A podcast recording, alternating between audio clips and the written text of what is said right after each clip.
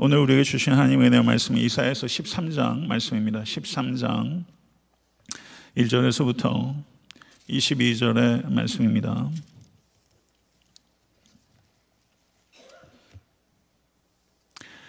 단어 하나하나에 집중력을 가지고 우리 교독하도록 하겠습니다. 제가 먼저 읽겠습니다. 아모스의 아들 이사야가 바벨론에 대하여 받은 경고라. 너희는 민둥산 위에 기치를 세우고 소리를 높여 그들을 부르며 손을 흔들어 그들을 존귀한 자의 문에 들어가게 하라.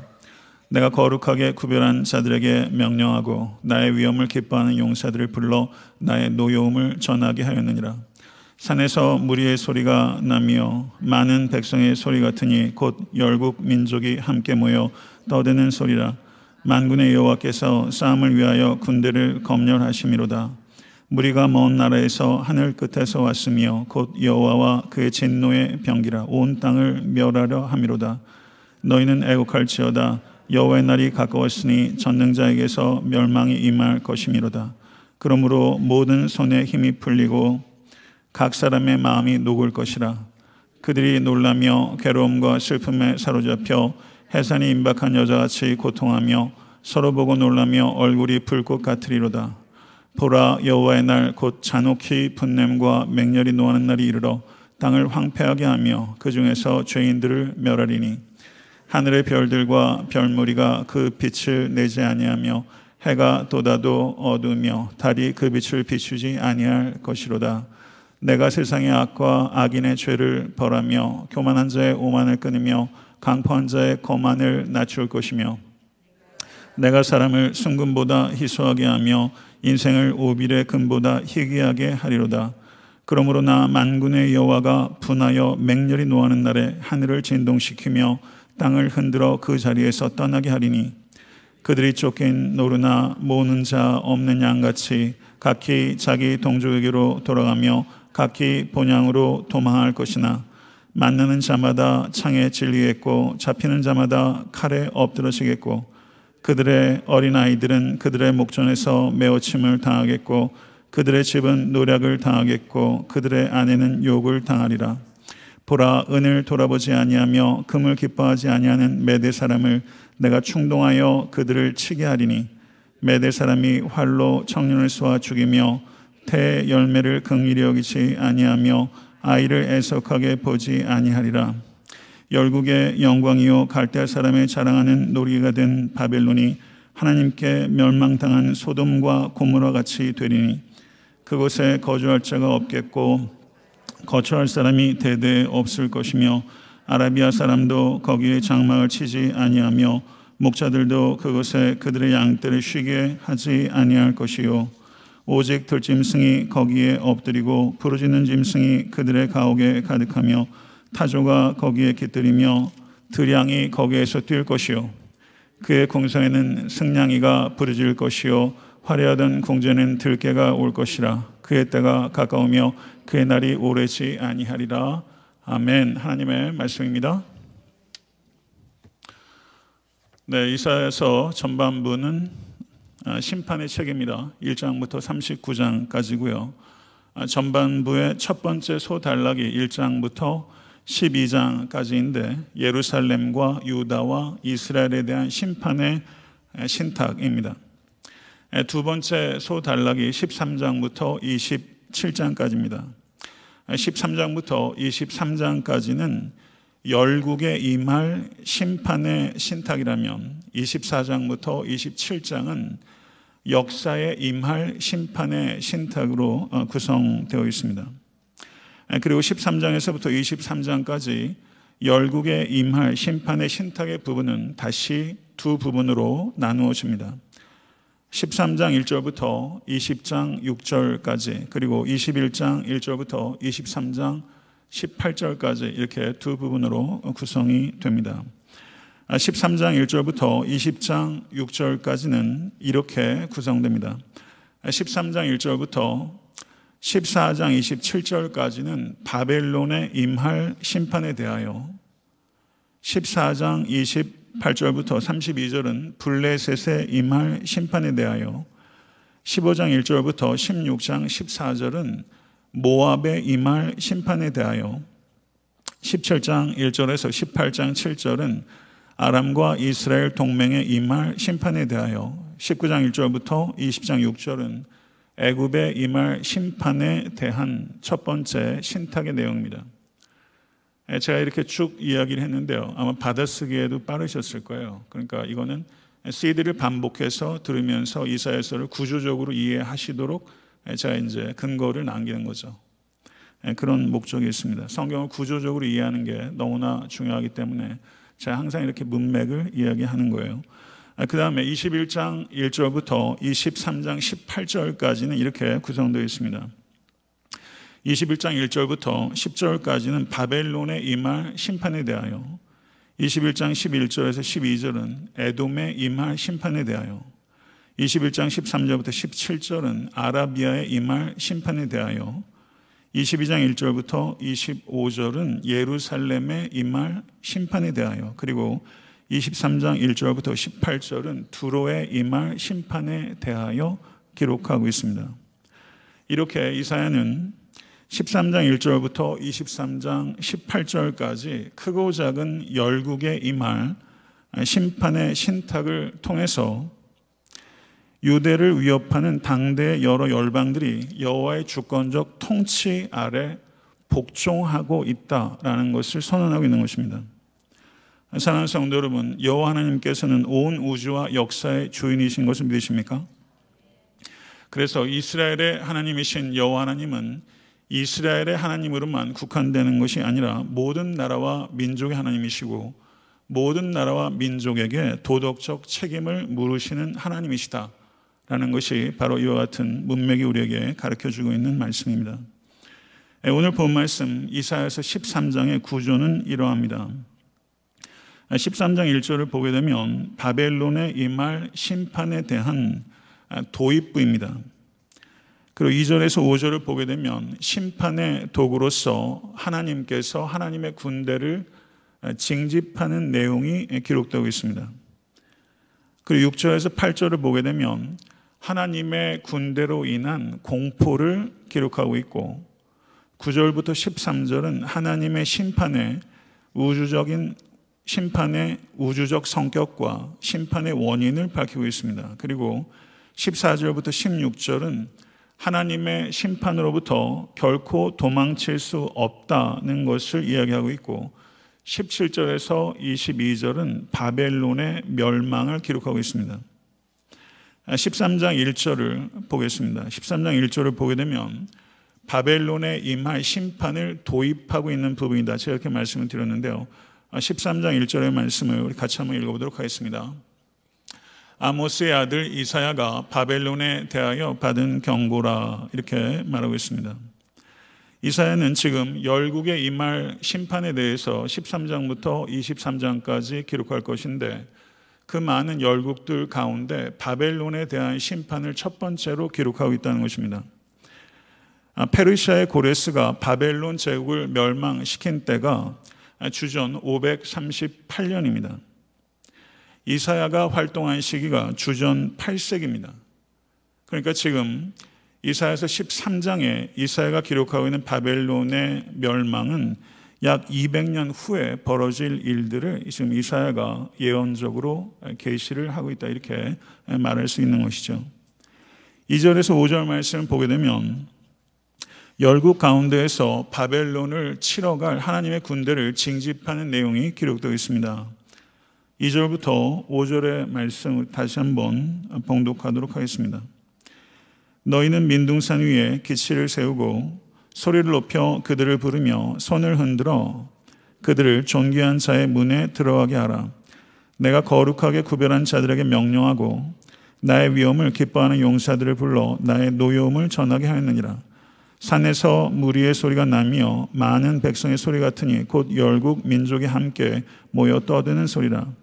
만군의 여호와께서 싸움을 위하여 군대를 검열하심이로다. 무리가 먼 나라에서 하늘 끝에서 왔으며 곧 여호와가 그의 진노의 병기라 온 땅을 멸하려 함이라. 아멘.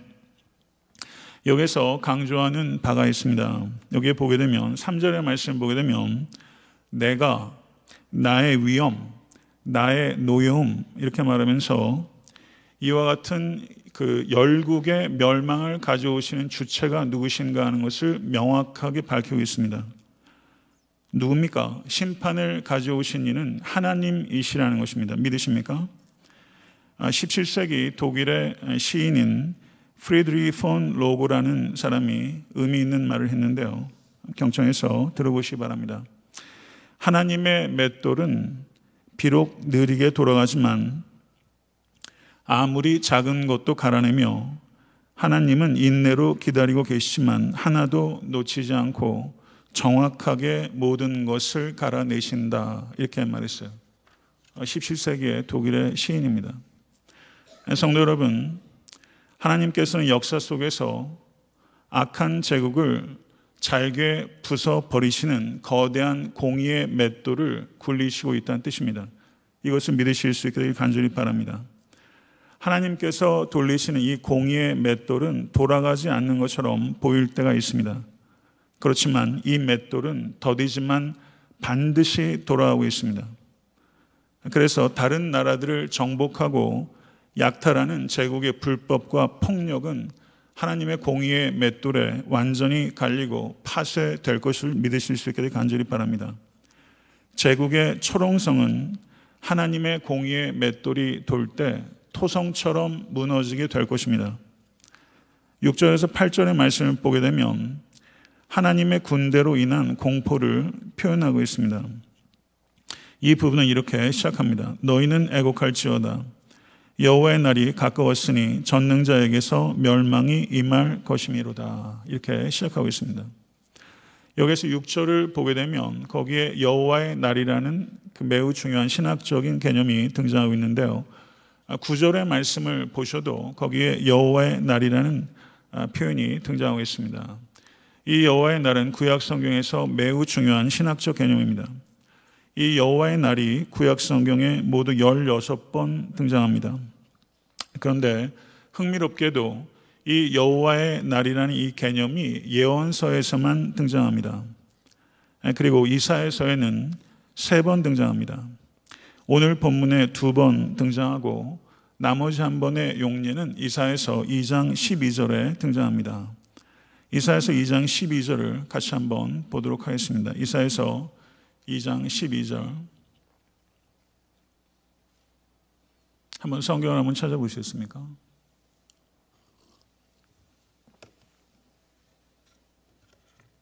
이사에서 2장 12절 같이 합독하도록 하겠습니다. 대저 만군의 여호와의 날이 모든 교만한 자와 거만한 자와 자고한 자에게 임하리니 그들이 낮아지리라. 아멘. 성도 여러분, 성경에 등장하는 이 여호와의 날, 이 날은 이스라엘의 임할 심판의 날을 의미하기도 하고 그리고 이방 나라들에게 임할 심판의 날을 의미하기도 합니다. 그러니까 여호와의 날이 누구에게 임할 심판의 날인가 하는 것은 그 문맥을 통해서 파악할 수 있다는 것입니다. 여호와의 날은 대상이 이스라엘이든 이방 나라이든 하나님께서 죄에 대해서 진노하시는 날, 그 날이 여호와의 날인 것입니다. 이스라엘 백성들은 자신이 이스라엘 민족이기 때문에 이 여호와의 날에 구원을 얻을 것이라고 착각했습니다. 이것은 매우 치명적인 자기 기만입니다. 여호와의 날은 마지막 종말의 때입니다. 우리가 교회를 출입한다고 모두 구원 얻는 건 아닙니다. 이것은 철저한 자기 기만입니다.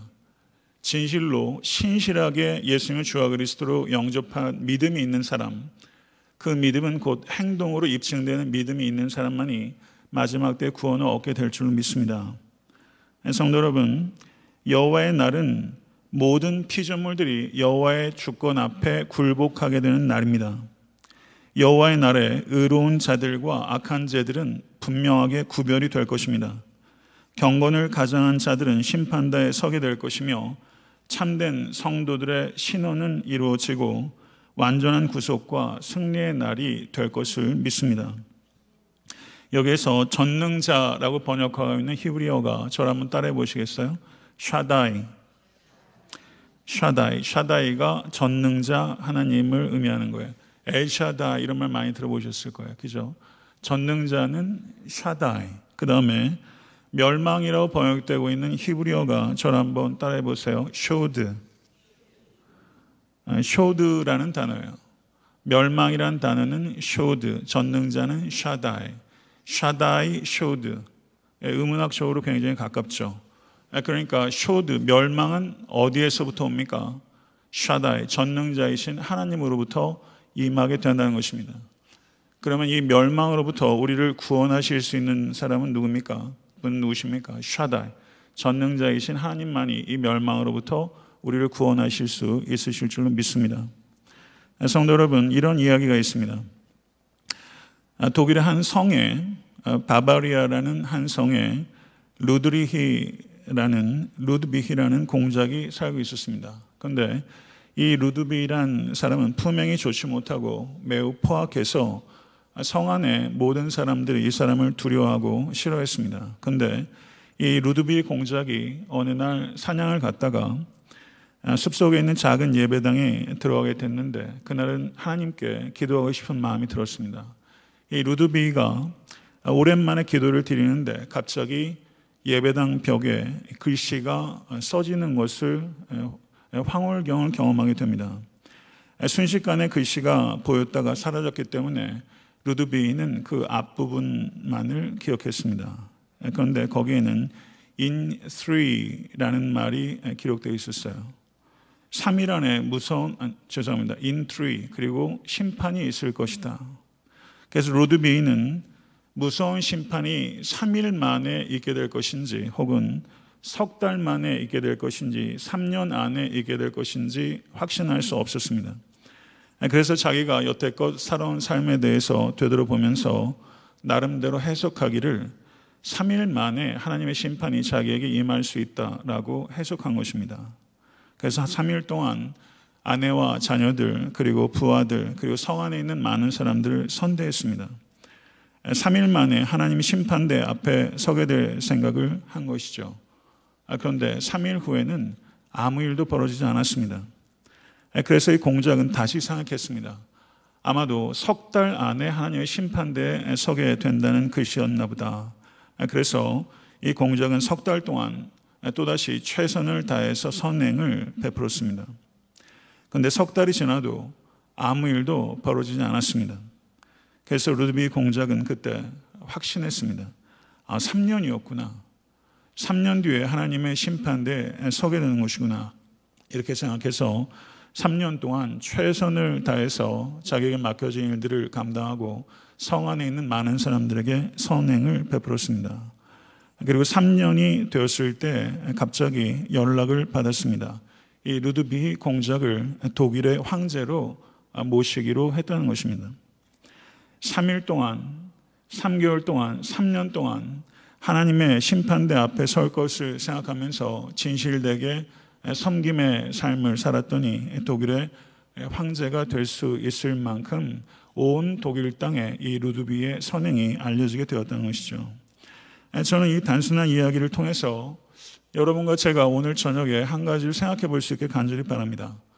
우리도 3일 혹은 석 달 혹은 3년 뒤에 하나님의 심판대 앞에 서게 된다면 성도 여러분 우리는 어떻게 될까요? 심판을 의식하며 살아가는 것이 믿음입니다. 심판을 의식하며 살아가십시오. 심판을 의식하며 살아갈 때 버릴 것을 버릴 수 있게 됩니다. 버릴 것을 버리게 되면 마지막 심판날에 버림받지 않게 될 줄로 믿습니다. 그렇기 때문에 기독교 윤리는 이 종말적 윤리입니다. 하나님께서 심판하실 날이 다가오고 있음을 항상 잊지 않고 살아가신 여러분과 제가 되서 간절히 바랍니다. 심판을 의식하며 살아가시기를 간절히 축원합니다. 이 샤다이로부터 오는 쇼드 이것이 가져오게 될 결과를 7절과 8절이 표현하고 있습니다. 7절과 8절의 말씀을 제가 읽도록 하겠습니다. 그러므로 모든 손에 힘이 풀리고 각 사람의 마음이 녹을 것이라 그들이 놀라며 괴로움과 슬픔에 사로잡혀서 해산이 임박한 여자같이 고통하며 서로 보고 놀라며 얼굴은 불꽃 같으리로다 이렇게 표현했어요. 여기서 한번 자세히 한번 보겠습니다. 7절의 말씀을 보세요. 모든 손에 힘이 풀리고 라고 말했습니다. 이 손은 외적 행동을 할 수 있는 기관이라고 말할 수 있습니다. 그 다음에 각 사람의 마음이라고 이야기를 했습니다. 마음은 내적 성찰을 하는 기관입니다. 외적 행동을 하는 기관과 내적 성찰을 하는 기관을 이야기하고 있어요. 손이 풀리고 마음이 놓을 것이다 라고 하는 것은 그 사람의 전 존재가 완전한 무력함과 무능함에 빠지게 된다는 것을 이야기하는 것입니다.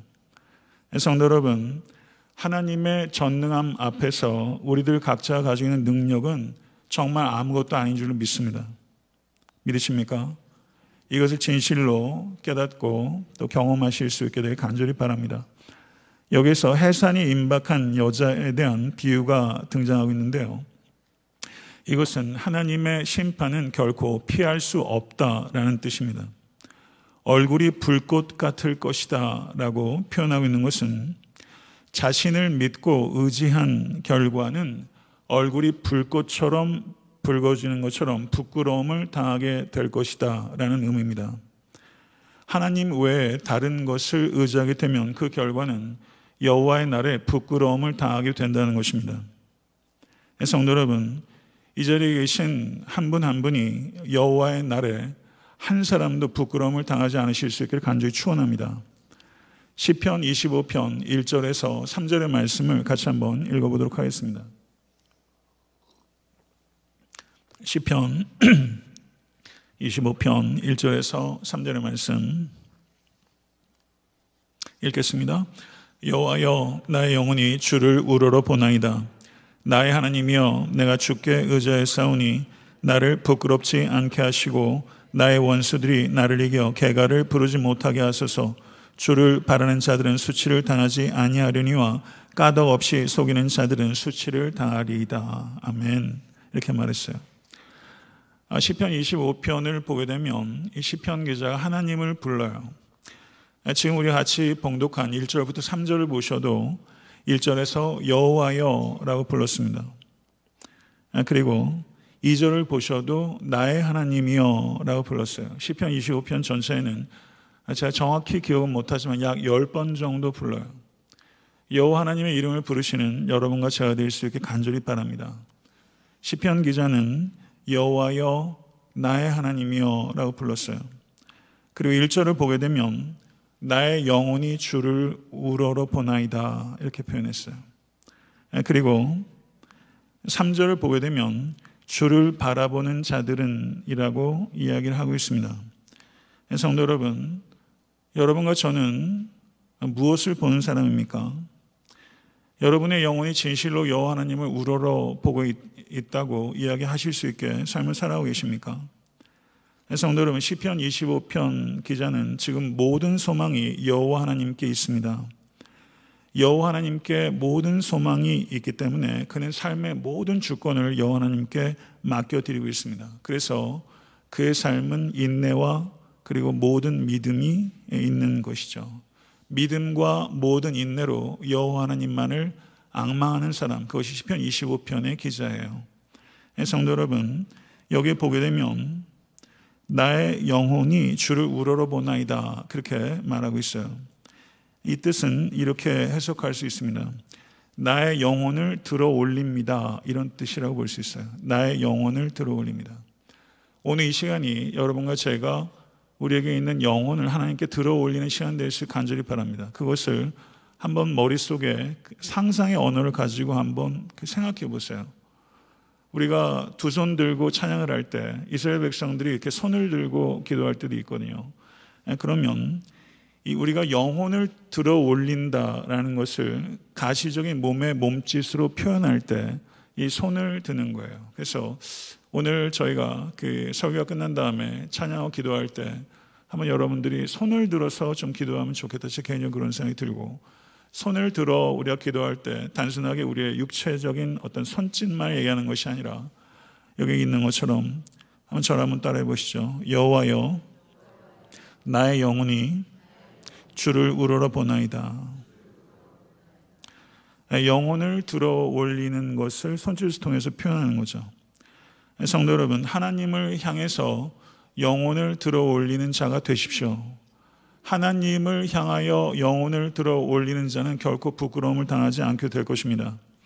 오늘 본문의 바벨론은 힘과 또 소유를 자랑하는 세계 막강한 제국이었지만 여호와의 날에 부끄러움을 당하게 될 것입니다. 그렇지만 이 자리에 있는 우리들은 약하고 무력한 존재들이지만 우리의 영혼을 죽게 들어 올리는 자가 될 때 하나님께서 다시 오실 때 우리는 부끄러움을 당하지 않게 될 줄로 믿습니다.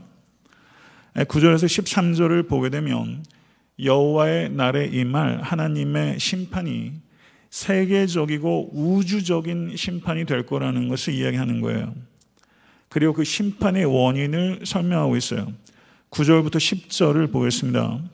9절 10절 한번 같이 신중하게 읽겠습니다.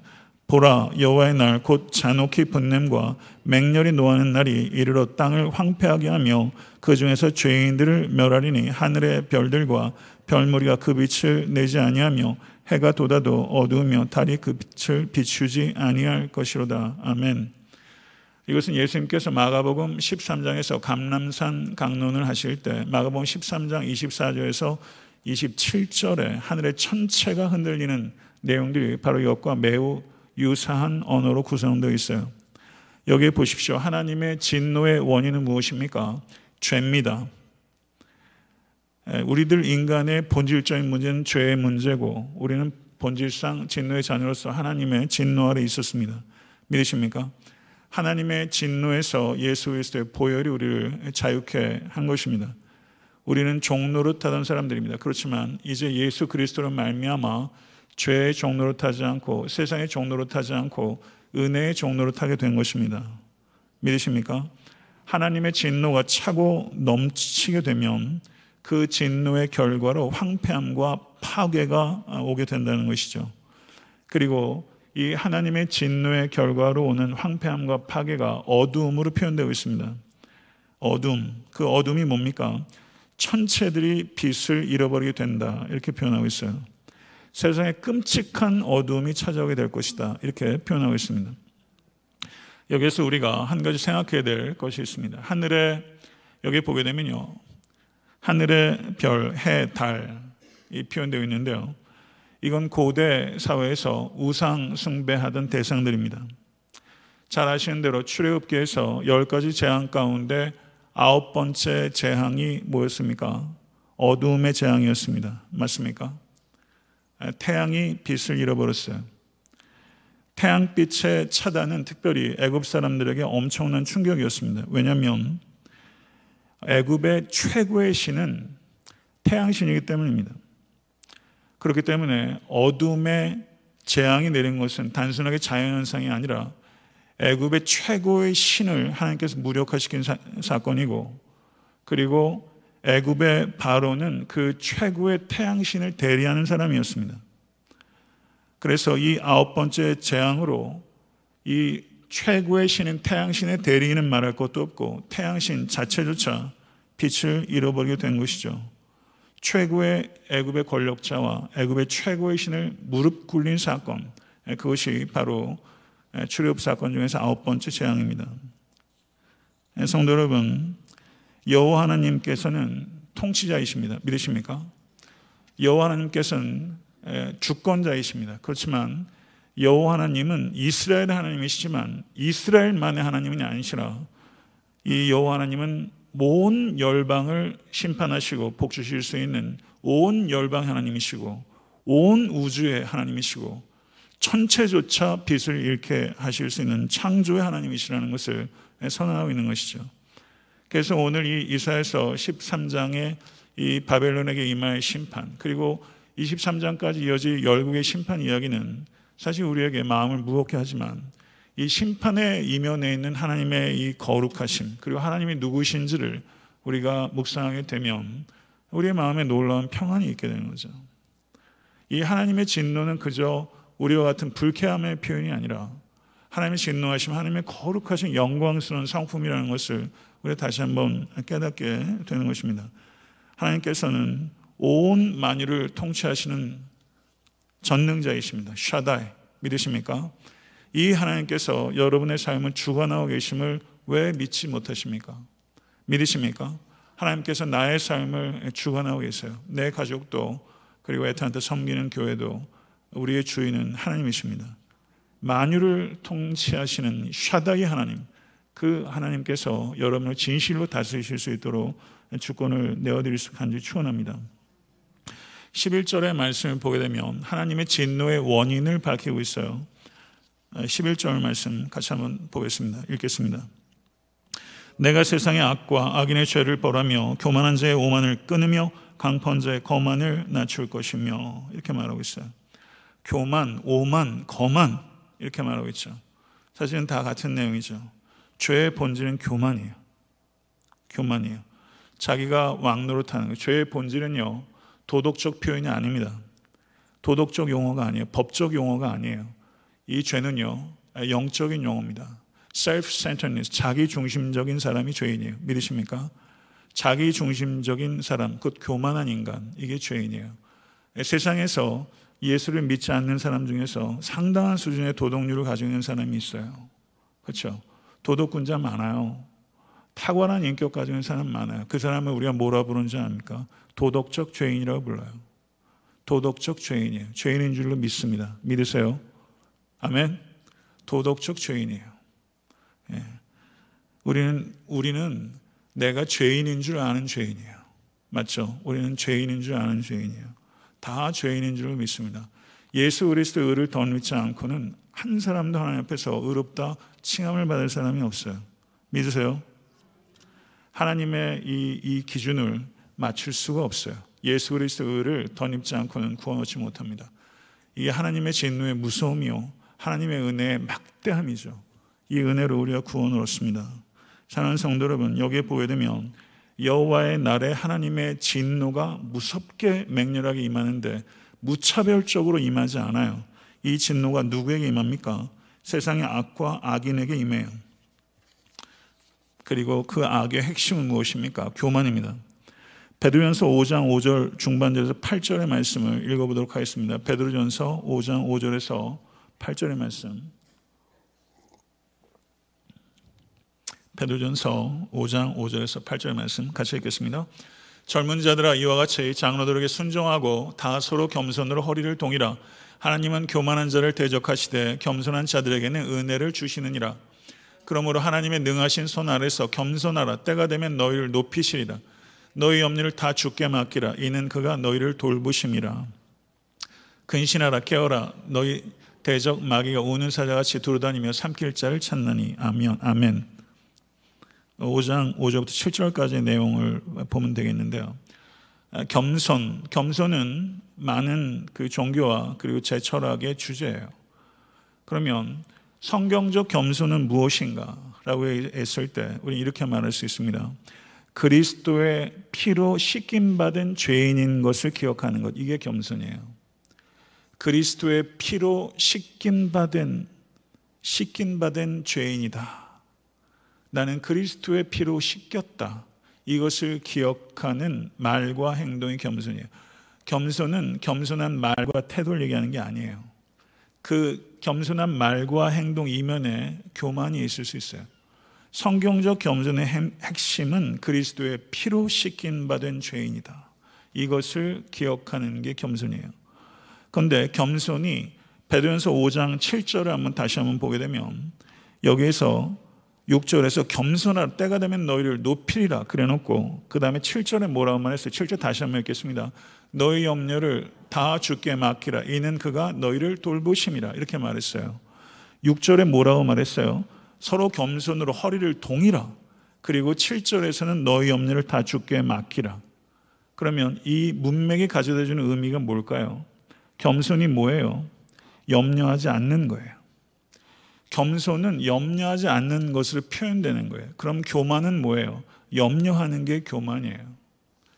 이 부분을 우리가 생각해야 될 필요가 있어요. 내 손으로 할 수 있다고 생각하기 때문에 해야 한다고 생각하기 때문에 염려하게 되는 것이죠. 자기 중심성인 거죠. 그래서 진실로 겸손하게 되면 염려를 다 죽게 맡겨드리는 거예요. 염려할 만한 삶의 현실이 있다는 것을 몰라서 하는 말이 아닙니다. 염려를 다 주께 맡겨드리는 진실로 겸손으로 허리를 동이시는 여러분과 제가 되서 간절히 바랍니다. 18세기 영국의 탁월한 설교자였던 윌리엄 그림쇼라는 목회자가 죽음에 임박했을 때 윌리엄 그림쇼가 이렇게 말했대요.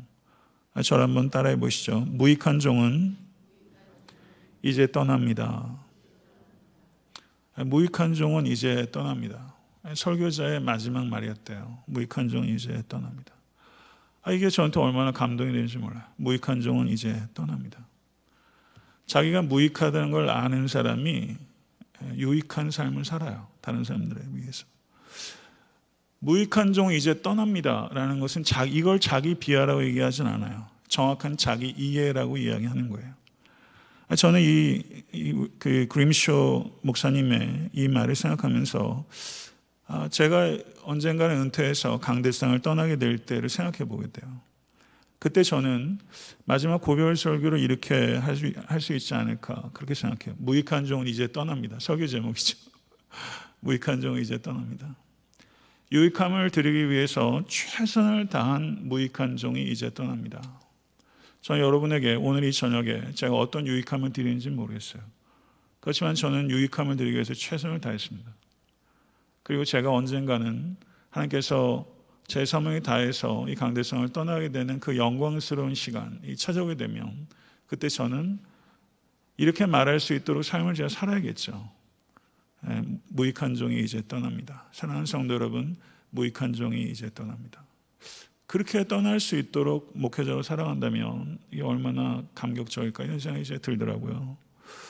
예, 성도 여러분, 하나님 앞에서 이런 겸손이 여러분과 저에게 있을 수 간절히 바랍니다.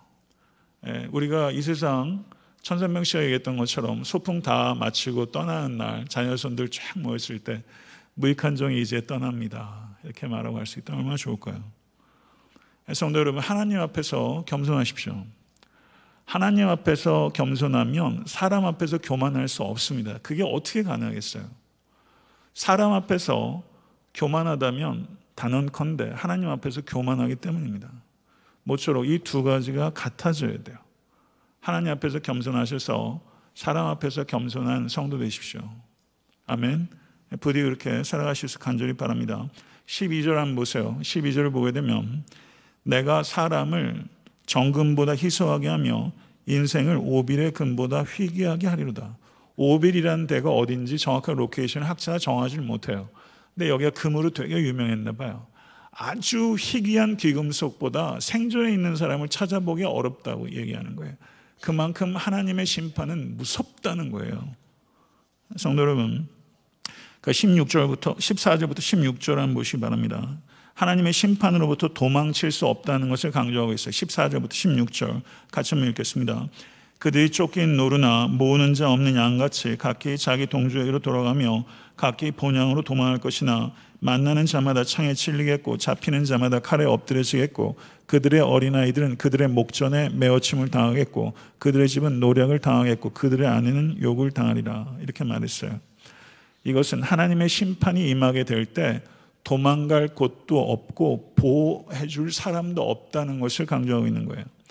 가까스로 전쟁터에서 살아남은 사람이 있다고 생각해 보십시오. 그 사람이 집으로 갔어요. 고향 집에 간신히 살아서 돌아갔어요. 그런데 거기에 가니까 어때요? 그들의 목전에서 아이들은 매어침을 당하고 그들의 집은 노력을 당하고 그들의 아내는 욕을 당하게 될 것이다. 이렇게 철저하게 파괴될 것이다. 라고 이야기를 하고 있는 것입니다. 그리고 17절부터 22절은 바벨론의 멸망을 기록하고 있어요. 17절부터 22절 말씀 같이 한번 읽어보도록 하겠습니다. 보라 은을 돌아보지 아니하며 금을 기뻐하지 아니하는 메대 사람을 내가 충동시하여 그들을 치게 하리니 메대 사람이 활로 청년을 쏘아 죽이며 태의 열매를 긍일히 여기지 아니하며 아이를 애석하게 보지 아니하리라 열국의 영광이요 갈대 사람의 자랑하는 놀이게 된 바벨론이 하나님께 멸망당한 소돔과 고모라 같이 되리니 그곳에 거주할 자가 없겠고 거처할 사람이 대대 없을 것이며 아라비아 사람도 거기에 장막을 치지 아니하며 목자들도 그곳에 그들의 양떼를 쉬게 하지 아니할 터이요 오직 들짐승들이 거기에 엎드리고 부르짖는 짐승이 그들의 가옥에 가득하며 타주와 거기에 깃들이며 들량이 거기에서 뛸 것이요 그의 공성에는 승냥이가 부르짖을 것이요 화려하던 궁전엔 들깨가 울 것이며 그의 때가 가까우며 그의 날이 오래지 아니하리라 이렇게 말하고 있습니다. 바벨론 제국이 오래지 아니할 것이다. 그렇게 말하고 있어요.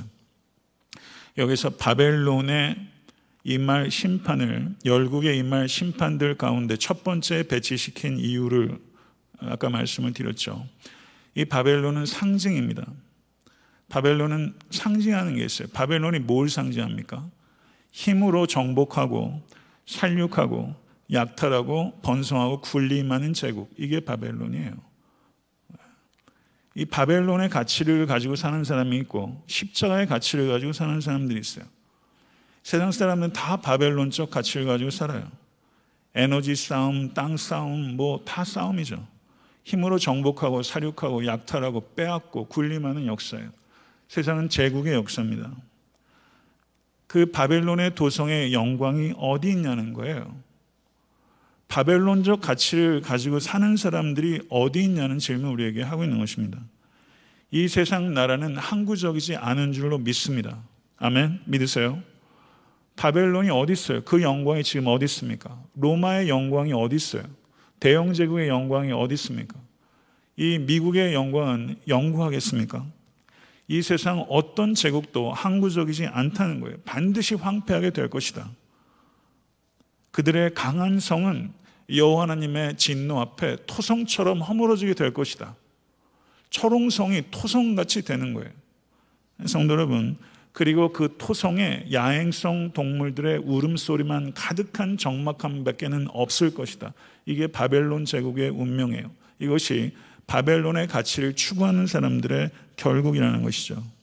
이것을 깊이 생각하시기 간절히 바랍니다. 이것은 바벨론에게 임할 심판에 대한 경고일 뿐만 아니라 바벨론적 가치를 가지고 힘으로 매사를 풀어내고 힘으로 안전해지려고 하고 소유를 의지하고 패권을 가지고 다른 사람의 군림하려고 하는 바벨론적 가치를 추구하는 사람에 대한 경고예요. 요한계시록 18장 2절 3절을 제가 한번 읽겠습니다. 요한계시록 18장 2절 3절 힘찬 음성으로 외쳐 이르되 무너졌도다 무너졌도다 큰 성 바벨론이요 귀신의 처소와 각종 더러운 영이 모이는 곳과 각종 더럽고 가증한 새들이 모이는 곳이 되었도다. 그 음행에 진노의 포도주로 말미암아 만국이 무너졌으며 또 왕의 왕들이 그와 더불어 음행하였으며 땅의 상인들도 그 사치의 세력으로 치부하였도다 하더라. 요한계시록 18장 10절을 제가 계속해서 읽겠습니다. 요한계시록 18장 10절 같이 한번 읽을까요? 시작. 그의 고통을 무서워하여 멀리 서서 이르되 화 있도다 화 있도다 큰 성 견고한 성 바벨론이여 한 시간에 내 심판이 이르렀도다 하리로다. 아멘. 여기서 사도 요한이 얘기하는 바벨론은 로마를 얘기하는 거예요. 역사의 바벨론 제국이 무수히 쓰고 무수히 사라져 왔습니다. 성도 여러분, 어, 여러분과 제가 바벨론적 가치와는 단연코 이별할 수 있게 될 간절히 바랍니다.